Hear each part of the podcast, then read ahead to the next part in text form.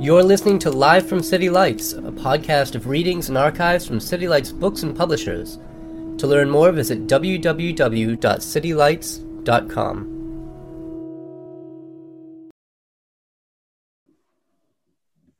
right, well, let's get started. I hope this finds all of you safe and well in these difficult times. My name is Peter Maravelis, and on behalf of City Lights Booksellers, I'd like to welcome you to City Lights Live, the virtual reading series that continues in the footsteps of our in store calendar during the shelter in place.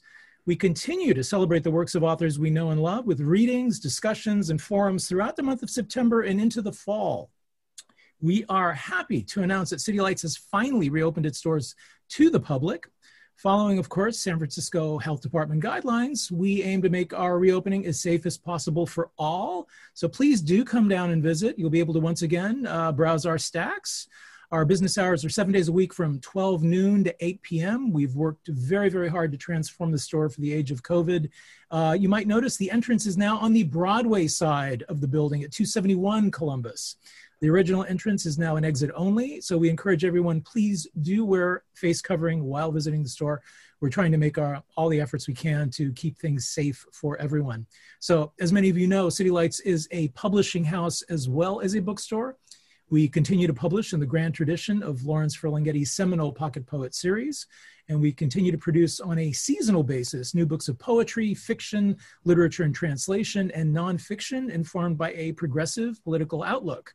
Uh, we have new titles out this year from David Barsamian, from Stan Cox, uh, also the 21st Poet Laureate of the United States, Juan Felipe Herrera, and new poetry from Uche Nduka and Sophia Dahlin.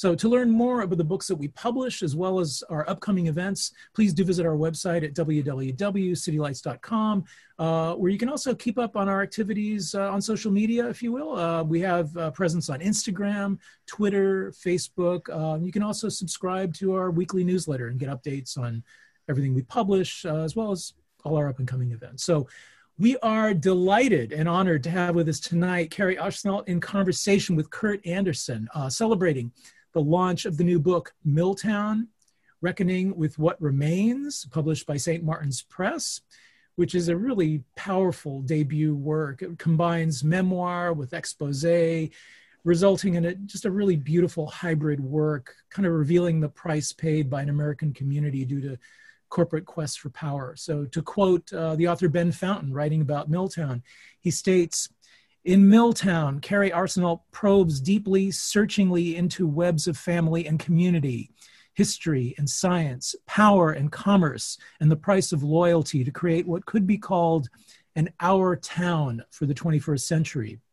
Uh, John Freeman uh, writes of her work profoundly important, tender, angry, full of respect and bewilderment. It is a complex love letter to a hometown. It's also a powerful glimpse of how corporate power, small town pride, and death are intertwined in America, a vivid insight to the unbuilding of an American dream. So, this is truly an exceptional work, and City Lights is pleased to be hosting an event for its launch. Um, a few words to begin with about our speakers. Uh, Kerri Arsenault is a writer, a book critic, and book editor. She is a book editor at Orion Magazine and contributing editor at LitHub. Uh, she's also a mentor for PEN America's Prison and Justice Writing Program. Her work has appeared in Freeman's, the Boston Globe, Down East, the Paris Review, uh, the New York Review of Books, and Airmail. Uh, Milltown is her first book. So joining her in conversation is none other than Kurt Andersen. He is the author of the books Heyday and Turn of the Century and frequently writes for the New Yorker and Vanity Fair. He is host and co-creator of the Peabody Award-winning public radio program Studio 360. Uh, in 2006, he founded Very Short List, an email service about culture. Uh, he was co-founder of Spy Magazine and has been a columnist and critic for the New Yorker and Time. With his wife and daughters, he makes his home in Brooklyn, New York. Uh, tonight also celebrates his recently released book, Evil Geniuses, The Unmaking of America, A Recent History, which has been published by Random House. So we will be posting links in the chat function with which you may purchase copies of both books. Uh, and we will be having a Q&A at the end of the program so you can post your questions and comments via the same chat function. Um, you may activate it by a, a, there's a button located at the dashboard at the bottom of your screen. So we'll be pulling questions off of there. So uh, Kerri Arsenault, Kurt Andersen, it is a great pleasure to have you both with us here tonight. Welcome to City Lights Live. Thank you, Peter. Happy to be here. Uh, you know, at, at, last I get to come to City Lights, even though I don't get to come to City Lights uh, for a book event. Um, uh, hello, Kerri. Hi, Kurt. I wish we were. I wish we were. Kurt and I only live a half hour from each other, but we still have to be distant here. So yes. Um, and I wanted to start by by saying, you know, uh, Kerri and I both knew we had these books coming out more or less at the same time. Mine in mid-August and hers beginning of September. And at a certain point, you know, sort of said, "Hey, you know," the, we realized there that they had some common features or or or purview or subject. Um, and so when Kerri said, "Hey, you want to?" We can talk together. We can talk about your book as well as mine. When at this thing at the City Lights, I said, "Sure." Uh, but I had no idea. I had no idea uh, how weirdly, uh, not quite Siamese twinish, but conjoined and interacting and and uh, uh, speaking to each other. These books are until uh, until I read your book. Um, you know, I mean, I the, the the simple way of saying it is is you know, well i mean i don't know. What? I don't know. Yeah is I, that just me or did you feel that as well? No i i i was i started to read your book and i thought oh here's some similar things. And then i thought oh damn i wish i would have read this book before i wrote my book. There were so many things i could have included. It was it was like the it was like the undergirding of my book there was a lot of you know i was writing about this lived experience of this town and you know my family and going down all these sort of paths. And here you were providing all this sort of research for what i i kind of concluded but i didn't really i mean i did some light research on economics you know i i have milton friedman in here and i have i think paul volcker and a few you know and goddamn reagan who my father would always swear about. But like you yours was like this deep dive into really helping me understand actually my own book even better well and you know? and and and you since i'm i'm since part of my book i mean both of these books in fact are this are these books are both weird hybrids of of memoir yeah. and history um mine of economic and cultural history yours of well yours of economic and cultural history too as well as personal Everything. history and uh and and you know, just by virtue of when you were born and writing about your life, 1967, and so you're writing about the 70s and 80s and and and afterwards, me too. It it no, it was there's something kind of uncanny, like you know, two people given some prompt and set off to rooms and ended up doing the same thing. But um, I was also reminded as I read your book, a lovely uh, uh, uh, columnist and critic in, at the Toronto Star called Heather Mallick wrote a, a, really nice piece about evil geniuses. And she said that it reminded her it was a police procedural about the murder of a country, which wow. I loved. I love it. and, and reading, reading Milltown, I thought, wow, this is a police procedural about the murder of a town. Really, you know, I mean, uh, uh, and then I also like so much that both of our books are, we are frank about our, you know, complicity or well, our ignorance or, our whatever, our, our own, our obliviousness when we were younger, but about also the, the process of, of doing this, uh, of unearthing these stories and, and doing the research and, and, uh, and, and discovering things we didn't know. So anyway, yeah, uh, no, I thought I was thinking that too. I'd been a well, we said that the other day. It was like I'd been a bad witness to what, and I admit that. Like I had been yeah. such a bad witness to the pollution, the environmental pollution, and everything else that was going on. And and maybe you were oblivious in our way, but yeah, I think a little bit too. Yeah, both of our books, like mine, is actually weirdly the writing of the book itself. Like you're watching and doing the same with yours. We're watching you dig through all this material and dig through history right. and dig through your personal sort of reckoning. We're both reckoning with yes. something. Mine's yes. just a subtitle. That's all. But, yes, that's true. No, I one one of the thousand subtitles, uh, really? potential subtitle candidates, reckoning was in there somewhere, so they could have been identical in that way as well. That would have been crazy. Um, yeah. The, the one thing that one of the threads of the history I tell about how the right hijacked our political economy and how the culture uh, accommodated that in so many different ways. I tell the story of how, you know, middle class, upper middle class people like me who had, who never, you know, uh, you know, I, I, I, I was doing fine, right? I graduated from college and I was doing just fine at a time when uh, working class America, manufacturing, all of it was beginning to be written off by these very people that I'm now writing this book about. But but part of my mea culpa is is how uh, how I, I kind of shrugged and what are you going to do? You know, I mean, as as so many professional class people did at the time, and and so here you are. Uh, who who were, you know, daughter of a paper maker uh, in this little industrial town in Maine, and uh, went off to college, and and so one of the things you say you describe about Maine, and I'd never thought of it before, having visited Maine when I was a kid on vacation, and therefore being the object of your loathing, uh, because you hate the whole vacation land thing about Maine as it's as the tourist industry there. That so all of these people who both live on the coast of Maine and or, and or who visit the coast of Maine, la da, this is beautiful, this is clean, this is wonderful, this is nature. Meanwhile, there are people like you in Rumford and Mexico, Maine, uh, whose families are barely scraping by and, and working in big, dirty, toxic, cancer-causing factories. It's a, it's, it's. I mean, Maine is is uh, such a perfect microcosm of what I describe in Evil Geniuses was happening. You know, on a national scale, there it is. You're it. You and Maine are it, right?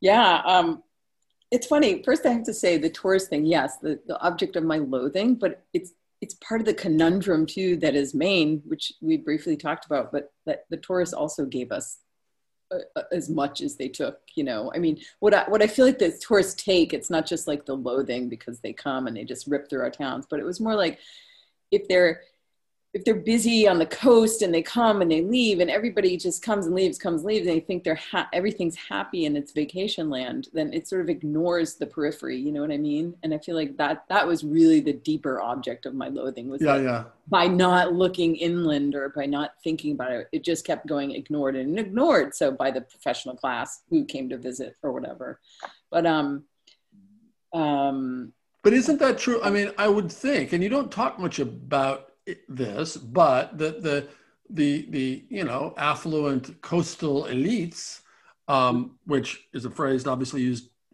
about America at large, but in Maine, I mean, people who live in Portland probably don't think too much about people who live in Rumford, right? I mean, I don't, I don't think I don't think so, or at least not when I was growing up. You know, I mean, I, I guess I lived there till I was 34, I guess. So I guess I lived there as an adult. And no, really, people aren't thinking unless they're from there and they moved to Portland, the big city. You know, I mean, that Yeah. happened too. But no, it wasn't really a place. Why go? Why? Why would you go there? I mean, unless you were skiing, they would go to ski and leave and come Right. back. So so even then yeah there was sort of a avoidance of of sort of what was happening in those towns and if you did go to those towns from the coast it was just like you know plug your nose and go because it Right. stunk bad it's just like why would you go you know why would and why would you stay and those kind of questions always came up you know No, just- and until I re- until I remember when the the the novel The Beans of Egypt, Maine, came out Oh, yeah.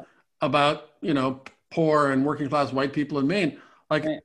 that had just like hmm that never occurred to me before. You know, like oh it's the top of Appalachia. i mean and that's that's actually part of why i started writing this book. My you know my husband was in the coast guard for 24 years and we moved a lot. One place we lived was in oakland california. Um, and people are always like where are you from? And i would say maine. And they go oh you know i've been to Ogunquit or kennebunk or i went to camp there.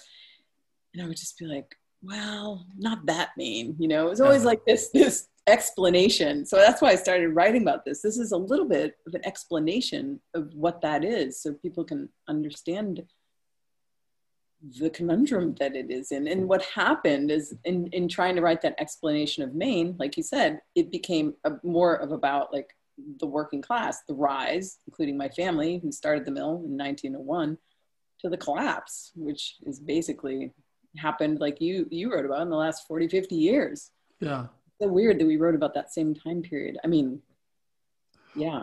And was it was it uh you know again my the, you know I lived through it but I I was you know living my life away in in New York City. I mean what was it was it uh clear at the time that something had changed around 1980 just in terms Yeah. of the self-respect and sense of future possibility?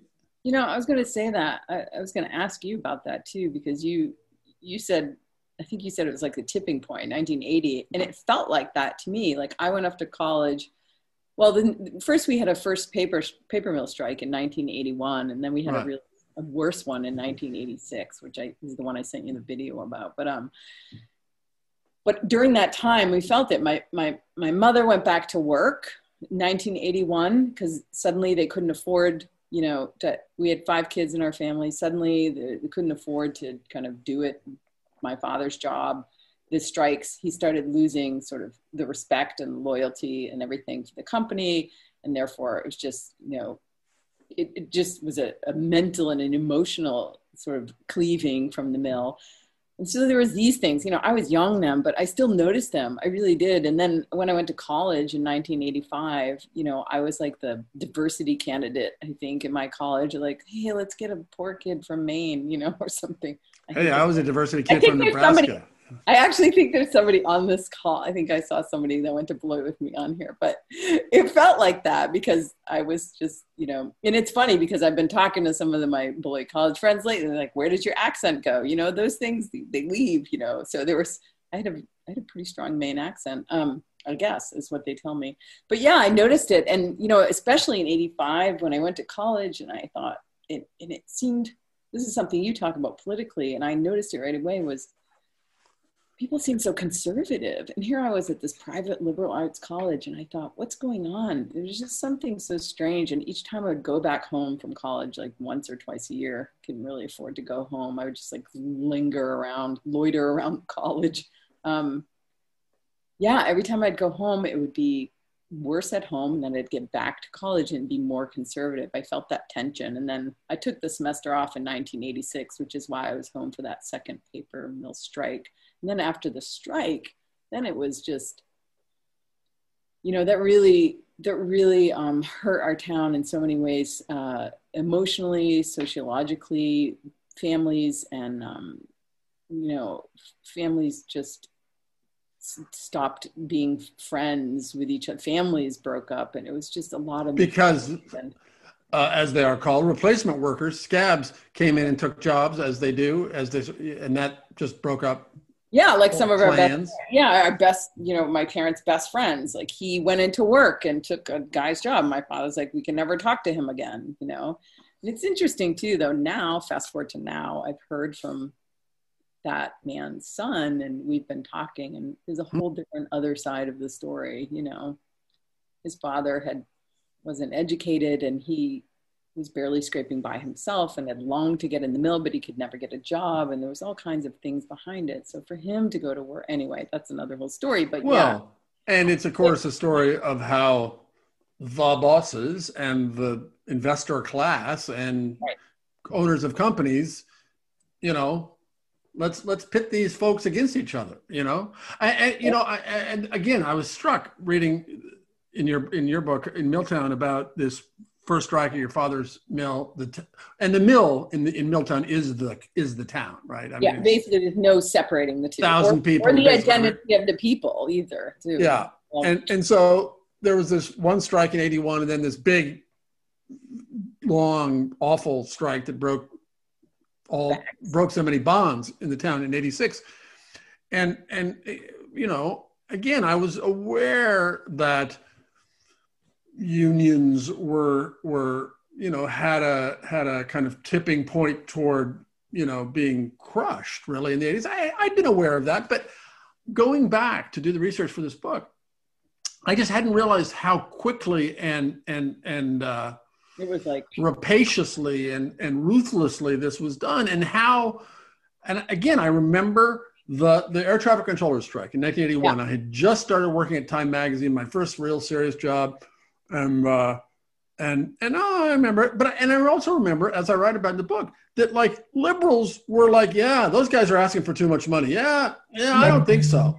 You know, I mean, they did not. It was it was really interesting looking back that there was no, you know, kind of liberal lefty support for that air traffic control strike, which was immediately crushed by Ronald Reagan, whom they had endorsed, you know, four months earlier, and uh, and and okay, so I knew about that, but I didn't realize how pivotal that was. 1981, when your father started saying, Ronald Reagan, he's ruining, the, he's he's whatever he said, he's killing the working man. Or, yeah, killing the working man. Um, but uh, I, I didn't know how boom, boom, boom, big strike after big strike once a year in, in mining, in paper, in all the in meat packing, where where as never had been done before, these big companies said, nope, we're bringing in we're bringing in replacement workers, and they're keeping their jobs, and you strikers are basically out of luck. Sorry, bye.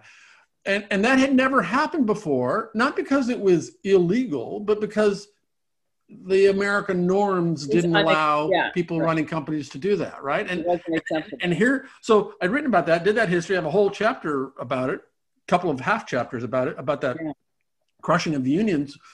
Um, even though I was a member of the union of a of a of a newspaper guild union, eh, you know, yeah, yeah. I was I was a creative person. They were never going to do that to me. Um, I, I, it was so interesting to me to, to see again you as a kid, as a teenager, up close with, with with this happening, with this you know hurting your family, hurting your father, hurting your the town. It was it, it was it was like oh here I am writing this history, and here you are living I'm this like a little case study running around. Yeah, exactly. But it was you know I, and it's funny too you say that that was another thing that seemed to have happened at the same time that I felt like we noticed or my parents noticed and therefore I noticed it. So it was like the Democrats sort of like by the after the second strike, I think the Democrats seemed to accept the deconstruction of the working class. They just sort of said, "All right, we're going to move on to sort of cerebral things and like right. identity politics or whatever." Not that there was anything. And computers. Yeah, computers or whatever. It was just like very. um They lost their democratness or something. Um, and and you talk about that in your book too about sort of how you know they were complacent slash complicit it wasn't just the right that sort of set up the two part thing you know you said there was a strategic war a two part strategic war about magical thinking a and the hijacking of our political economy on the right but then the left had their own sort of complicity well because i mean you know they lost three presidential elections in a row and thought instead of they they they, I, they drew many wrong conclusions. One of which I think was that uh, uh, everything that that that that somehow an economic right wingism, a libertarianism, a, a, market and big business should be deregulated, and it's all about the money jack. That that was somehow being ratified by Reagan's popularity, as as opposed to just other things that Reagan represented. Uh, and and no, and the Democrats uh, again, and I and I, you know, I I I. I was a I was a Gary Hart supporter. I was a you know all these neoliberal Democrat supporters, and and uh, they just uh, and they were played really. I mean, it wasn't that they, they the title of my book is Evil Geniuses.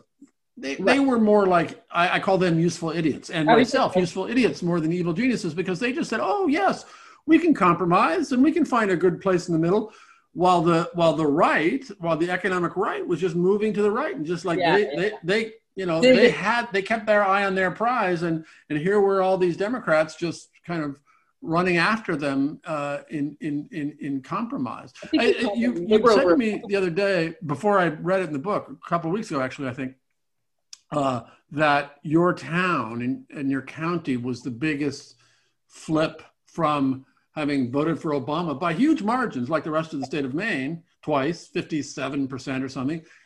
And then, even though Trump still lost Maine by three points, just tremendously won your town and your county and and and, and those like you know went from like really almost 60 40 to 60 40 the other way practically and and and uh, I, I, those those places like where you grow up and you're writing about are, are are really fascinate me more out of the 2016 election than anything else. What what do you think that was about? Well, it was. I mean, I I write about this in the book a, little bit, but it was it was about this past 40, 50 years. They had been, you know, they had to put up.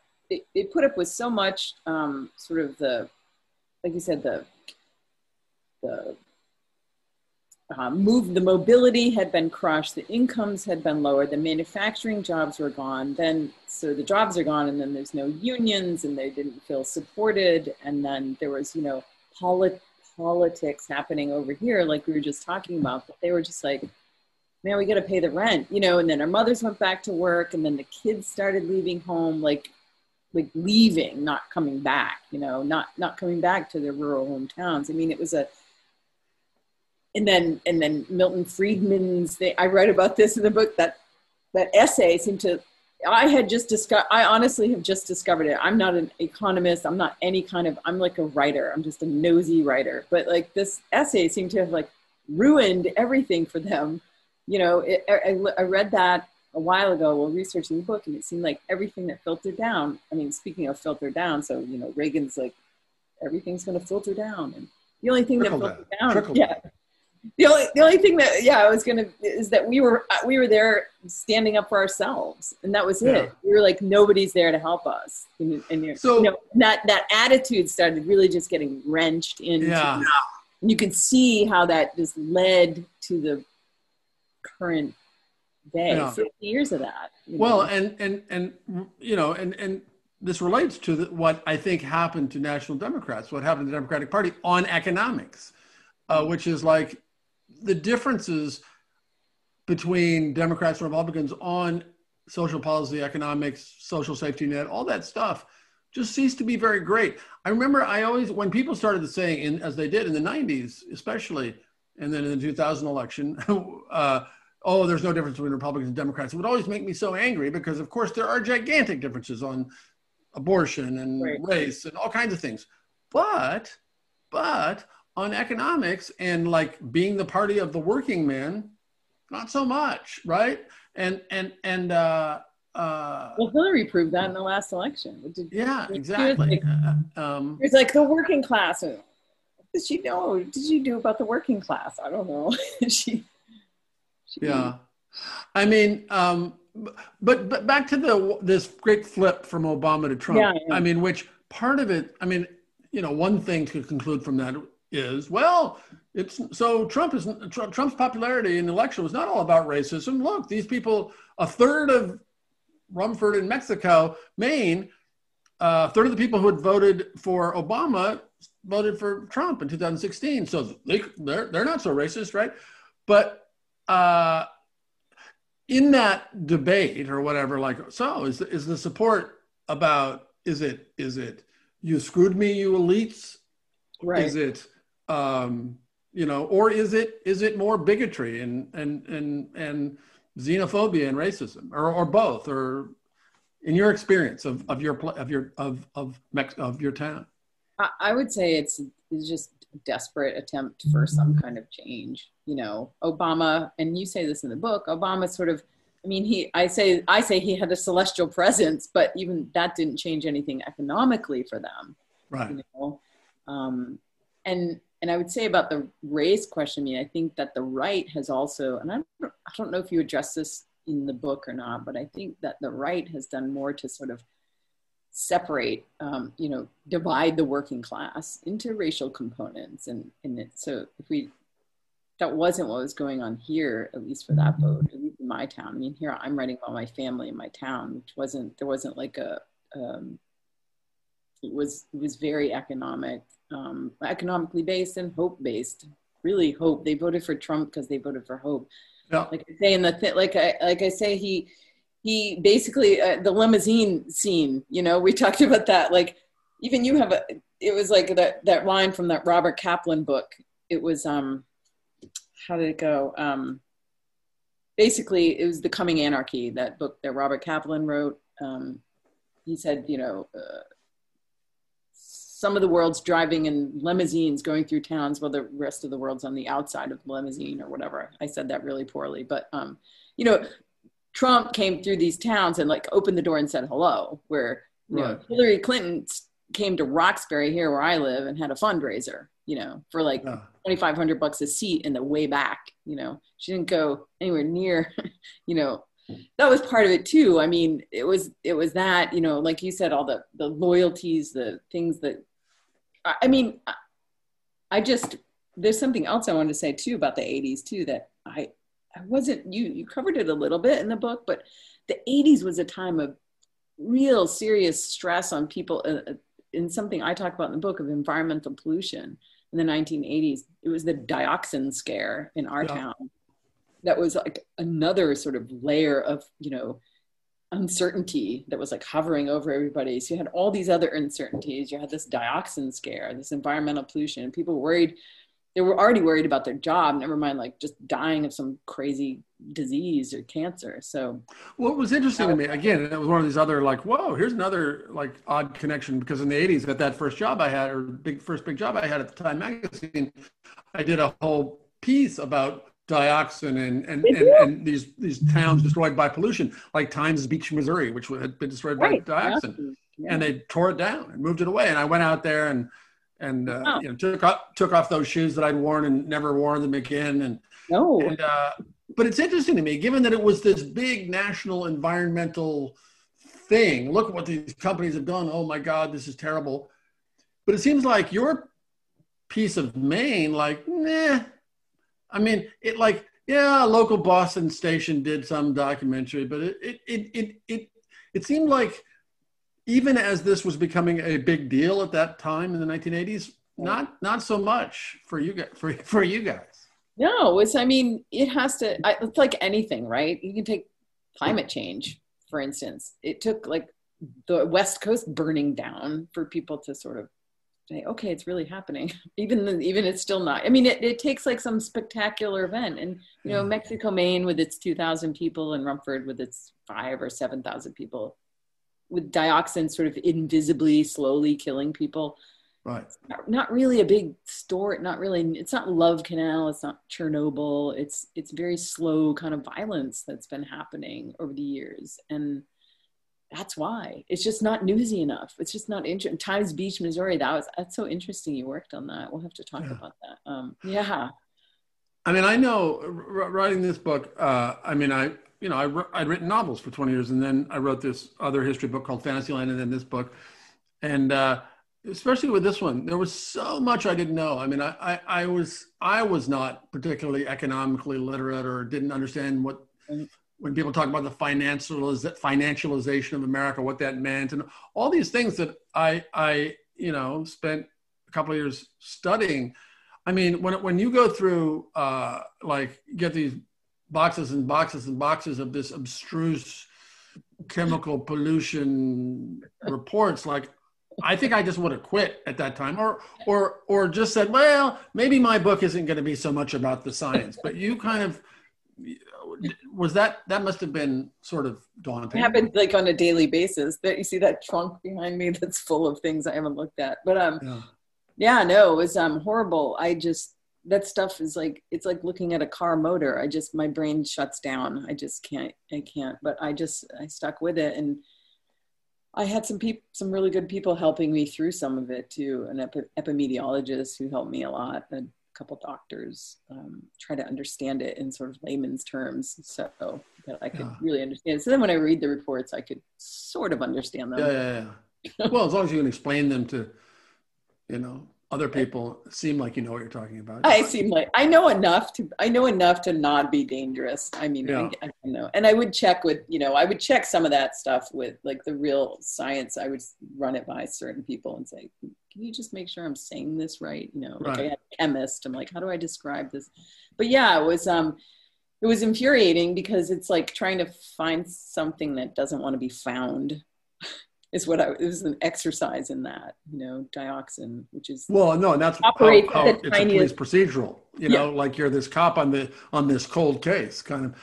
You're you're a lot of uh, of the story is about uh, what seems to be obvious, which is that the effluents, uh, dioxin and otherwise from this paper mill, not only took out all the oxygen and fish in the river, Androscoggin, is that how we pronounce it? Yeah, Androscoggin.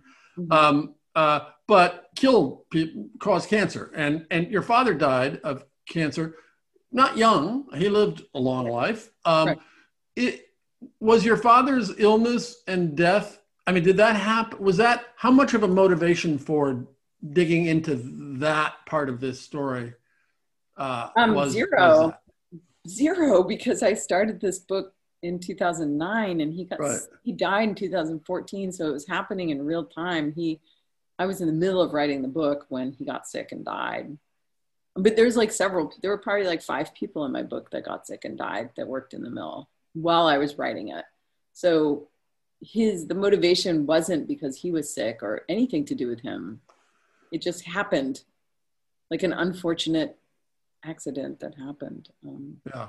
yeah I was going to ask you too about.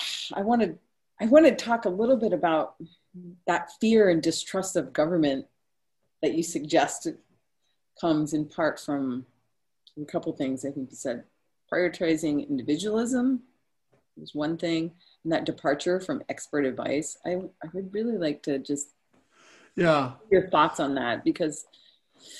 Well, I think I mean there has I mean for better and worse, and for better a lot of the time for America in America for the first while, couple of three centuries. I mean, this hyper individualism, and I can believe whatever I want to believe, and and I am responsible for myself, and I got my gun, and I'm going west, even if you didn't actually, you could, right?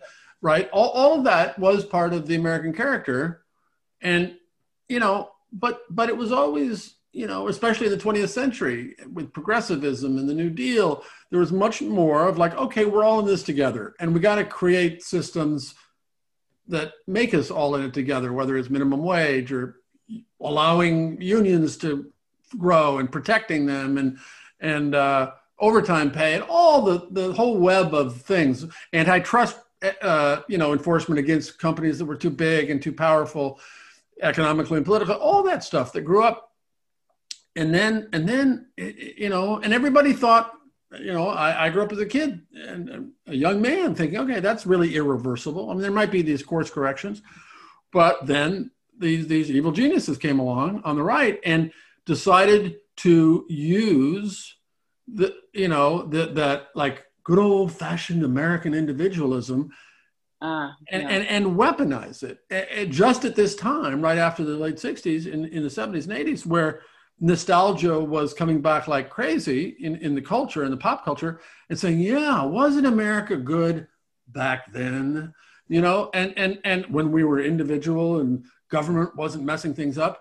And uh, uh, so again, it, it's a real thing. It's a real part of the American character, but it was always modified by these countervailing forces and and this, you know, community versus the individual. You know, uh, mm. egalite, fraternité, as your and your French uh, ancestors would have said. um, but uh, uh, no, it, it, it, it, became twisted and exploited uh, in a way that it really never had been and, and, and, and, and turned, hmm.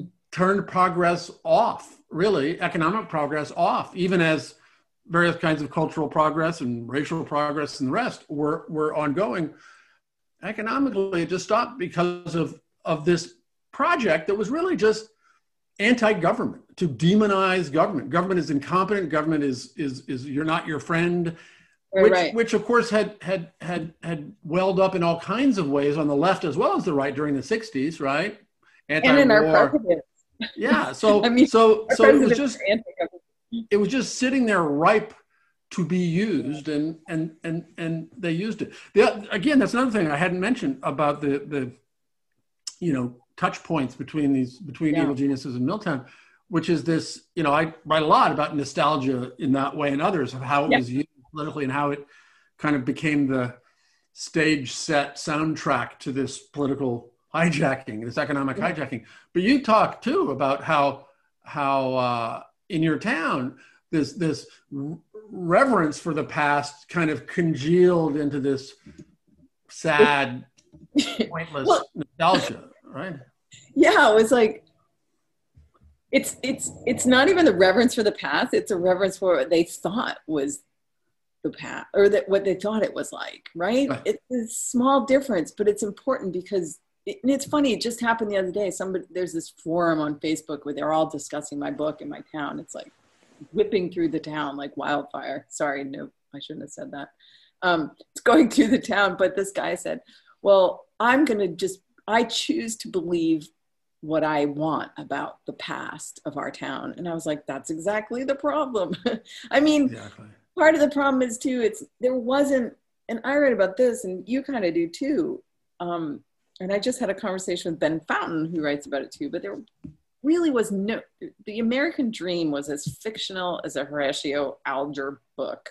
I mean, every you know there was a structural mobility there was a it was a structural mobility in the early 20th century. Everybody was moving upward on mass right? There was a tacit buy into that system. We were all moving up. But then you know as you point out it just it just became you know unequal and unequal until this crazy day we're living in.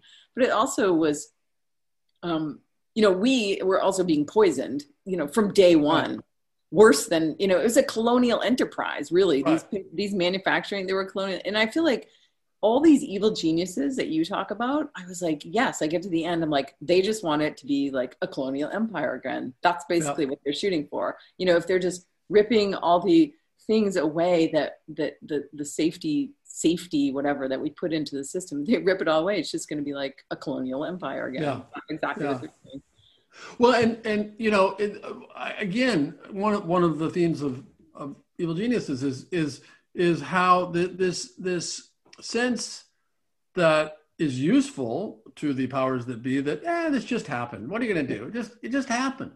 You know, not we did it, not we re-engineered everything so this is the way the system would work after 1978, but uh, it just happened and and and you talk in Milltown about uh, this this uh, kind of Yankee working class fatalism about like ah, you know what are you going to do? It just happened, and it's that's that as a as a cultural habit or a, yeah. a default is very useful to people who who who you know don't think eh, what are you going to do? You can't really change it. There's, people are corrupt. They're going to screw you, right? You know, and, and yeah, and, there was that. Yeah you know, and, I mean, and that's think, the, yeah. Sorry, go ahead. No, no I um, you go ahead. I was gonna say I think it was it was like eh, but it was more like I think I wrote turnstile of resignation because yeah.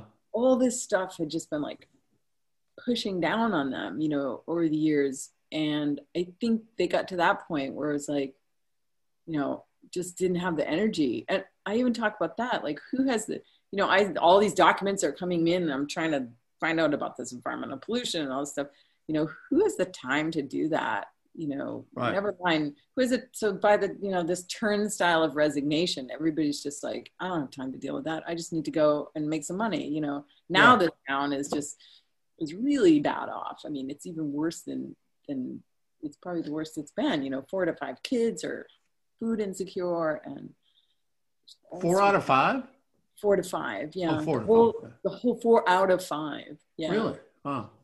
Every although I want to say well, before we take, go to questions and stuff, I do want to say as as dreary and depressing as these two stories sound, another thing that I that I that I felt like we had in, that these books have in common is yeah. is they are also when when appropriate wry and witty and totally yes entertaining you know so we're not just funny, we're not yeah. just gloomy gusses about this about this apocalypse that has befallen america it's true before we go into questions it's true it's funny everybody i promise there's a really many many humor everything you write i mean it's in there the humor is like sort of bubbling through the sentences but um one thing before we go to questions that i didn't ask you before was just about the um, the Democrats and the laissez-faire attitude that we talked about in the past, but I just I'm a little worried about it for this election. Are you? Oh, you mean complacence? Like, oh, it doesn't really matter. No, I mean, Have they moved? Have they come up with some kind of new program? I mean, are they doing Well, anything different than the last election? I'm not I, worried. I, I, well, there's two. I don't know if you're asking like, will Democrats be energized to vote because it's the most important election ever, uh, as Donald Trump is also saying, by the way. Uh, I, I don't think that's a problem, and I don't think some third party yeah, no. vain folly of voting for Jill Stein kind of thing is going to happen as much as it happened last time. Um, you know, I, I I'm hopeful if you know if Joe Biden can be elected president, and, and God knows if uh, the Senate can be taken number one by defeating your Republican uh, s- senator uh, um, uh, Susan Collins. Um, uh, that's the first step. It's not the end of the line, but I, but I am hopeful that like I, I am hopeful that over the last decade that enough people, not just Democrats, also Republican people who voted for Donald Trump who thought he was going to fight Wall Street for the working man and all that because that's how he campaigned in 2016. Right. That there's enough understanding of the rigged system. That uh, the, the, the, the, the, the, certainly in the Democratic Party, unlike the Republican Party, which is, of course, run by evil geniuses and rich people, um, that, that it's moved left in a way that I think Joe Biden, just being, you know, kind of generic Democrat, uh, will will be with his party wherever 52% of them are. And, and so I think 52% of them are now like, no, you know, fuck you, Boise Cascade, and and and no, let's tax rich people properly, and all the rest. So I'm I'm hopeful that you know it's it's a long slog. And the other thing, again, that I learned writing this book and researching this book is that why they were so successful, these guys, yeah. is they kept their eye on the ball. They played the long game. It wasn't That's kind of where I'm coming from with the Democrat question. They seem like they're yeah. really paying attention like that. Yeah, no, and that's what it just there's a lot to learn from, you know, as I say in the book, you know, even evil geniuses are evil, but they're also geniuses. And and they did many, many things right in in building their institutions and playing the long game. And and that's what the left has to do and, and not just, you know, compromise and cower at the first uh Right. That's know, my concern. their their default posture because they're polite. They're nice, you know.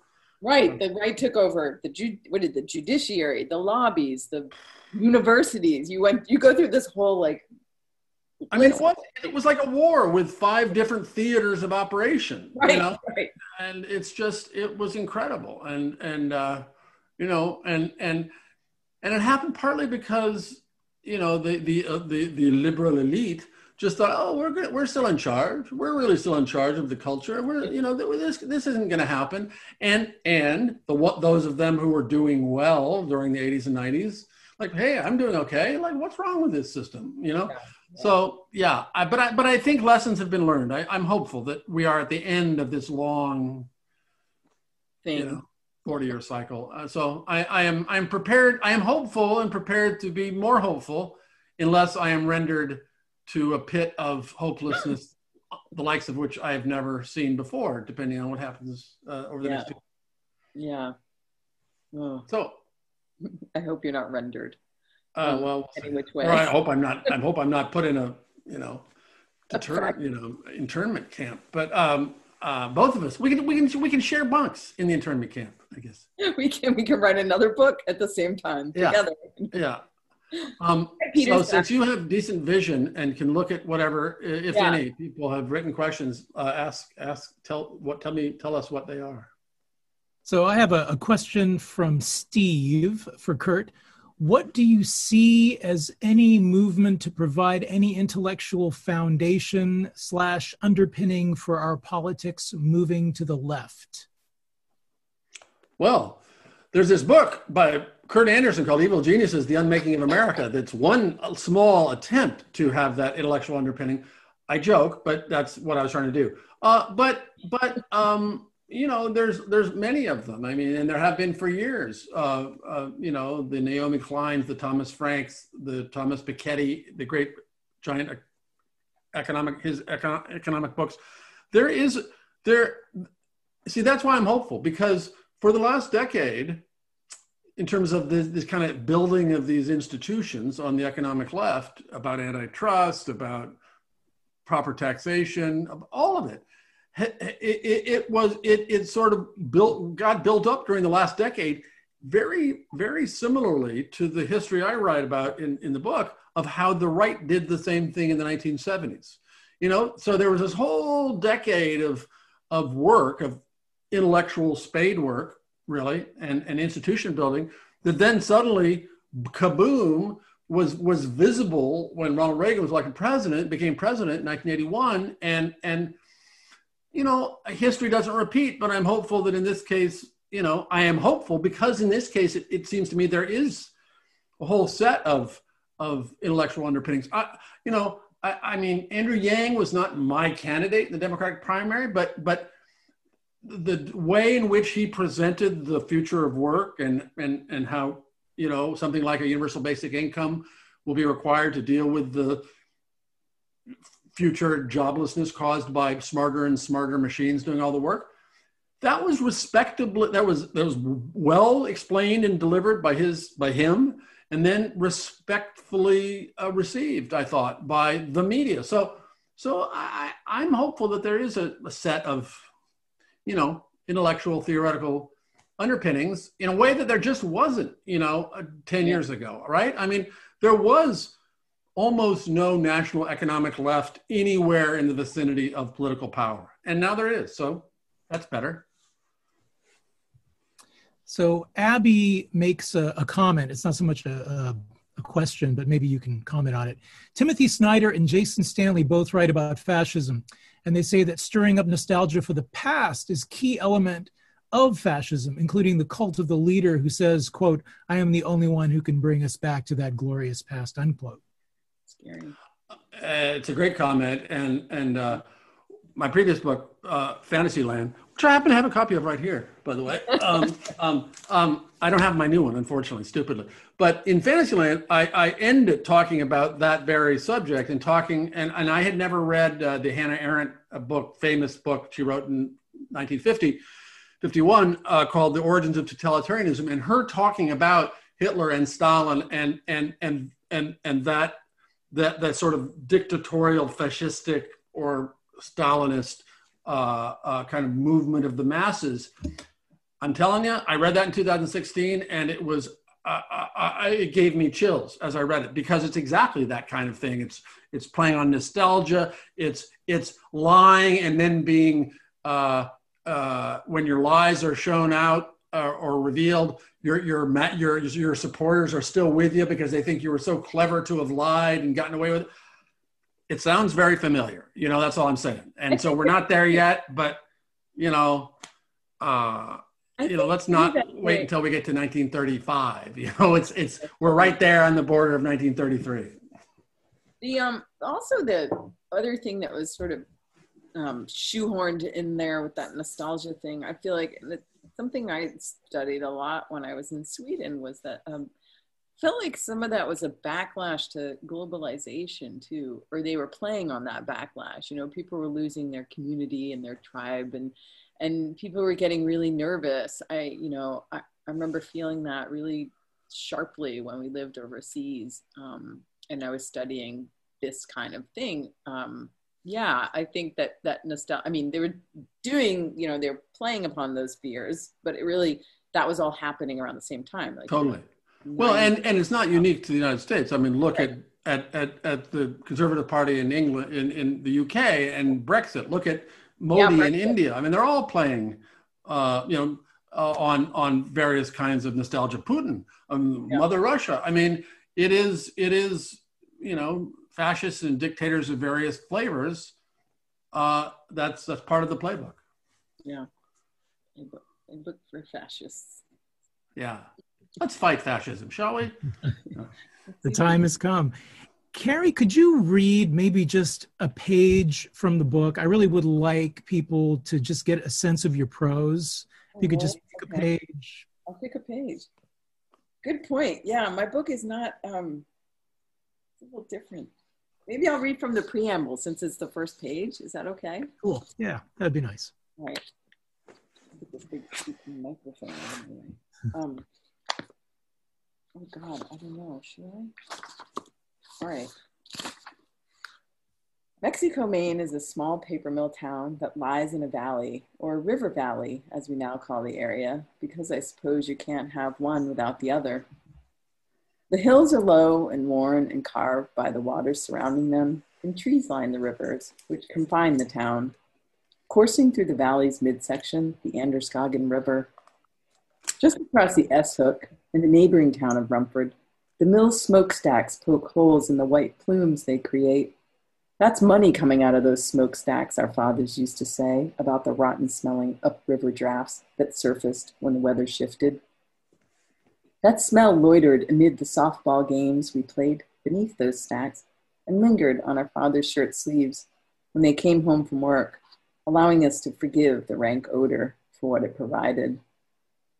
Where stack meets sky, the wide, slow moving Androscoggin pivots and bleeds south and east under bridges and over rapids, pushing through dams, slinking around islands and along inlets, skidding through other mill towns, picking up flotsam and jetsam or passengers in canoes.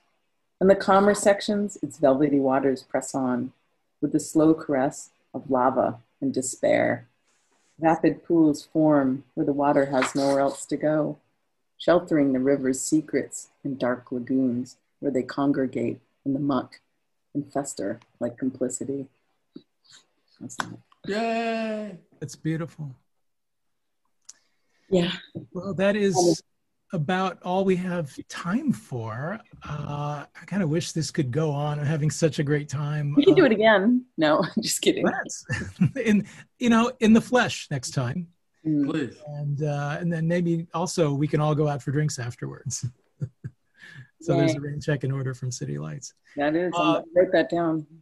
Thank you, Kerri. Thank you, Kurt, and thank you all for joining us tonight. Uh, you will have noticed I have placed um, links in the chat function. Please do purchase a copy of you know one of the books or both. Uh, it helps City Lights out. Um, we're an indie that's struggling right now, as most indies are. Um, every single book sale helps, and it also keeps us um, able to host events like this one, which we really want to continue hosting events. Uh, so, also for anyone who missed this event, if you know someone who couldn't make it, we're going to be rebroadcasting this on YouTube.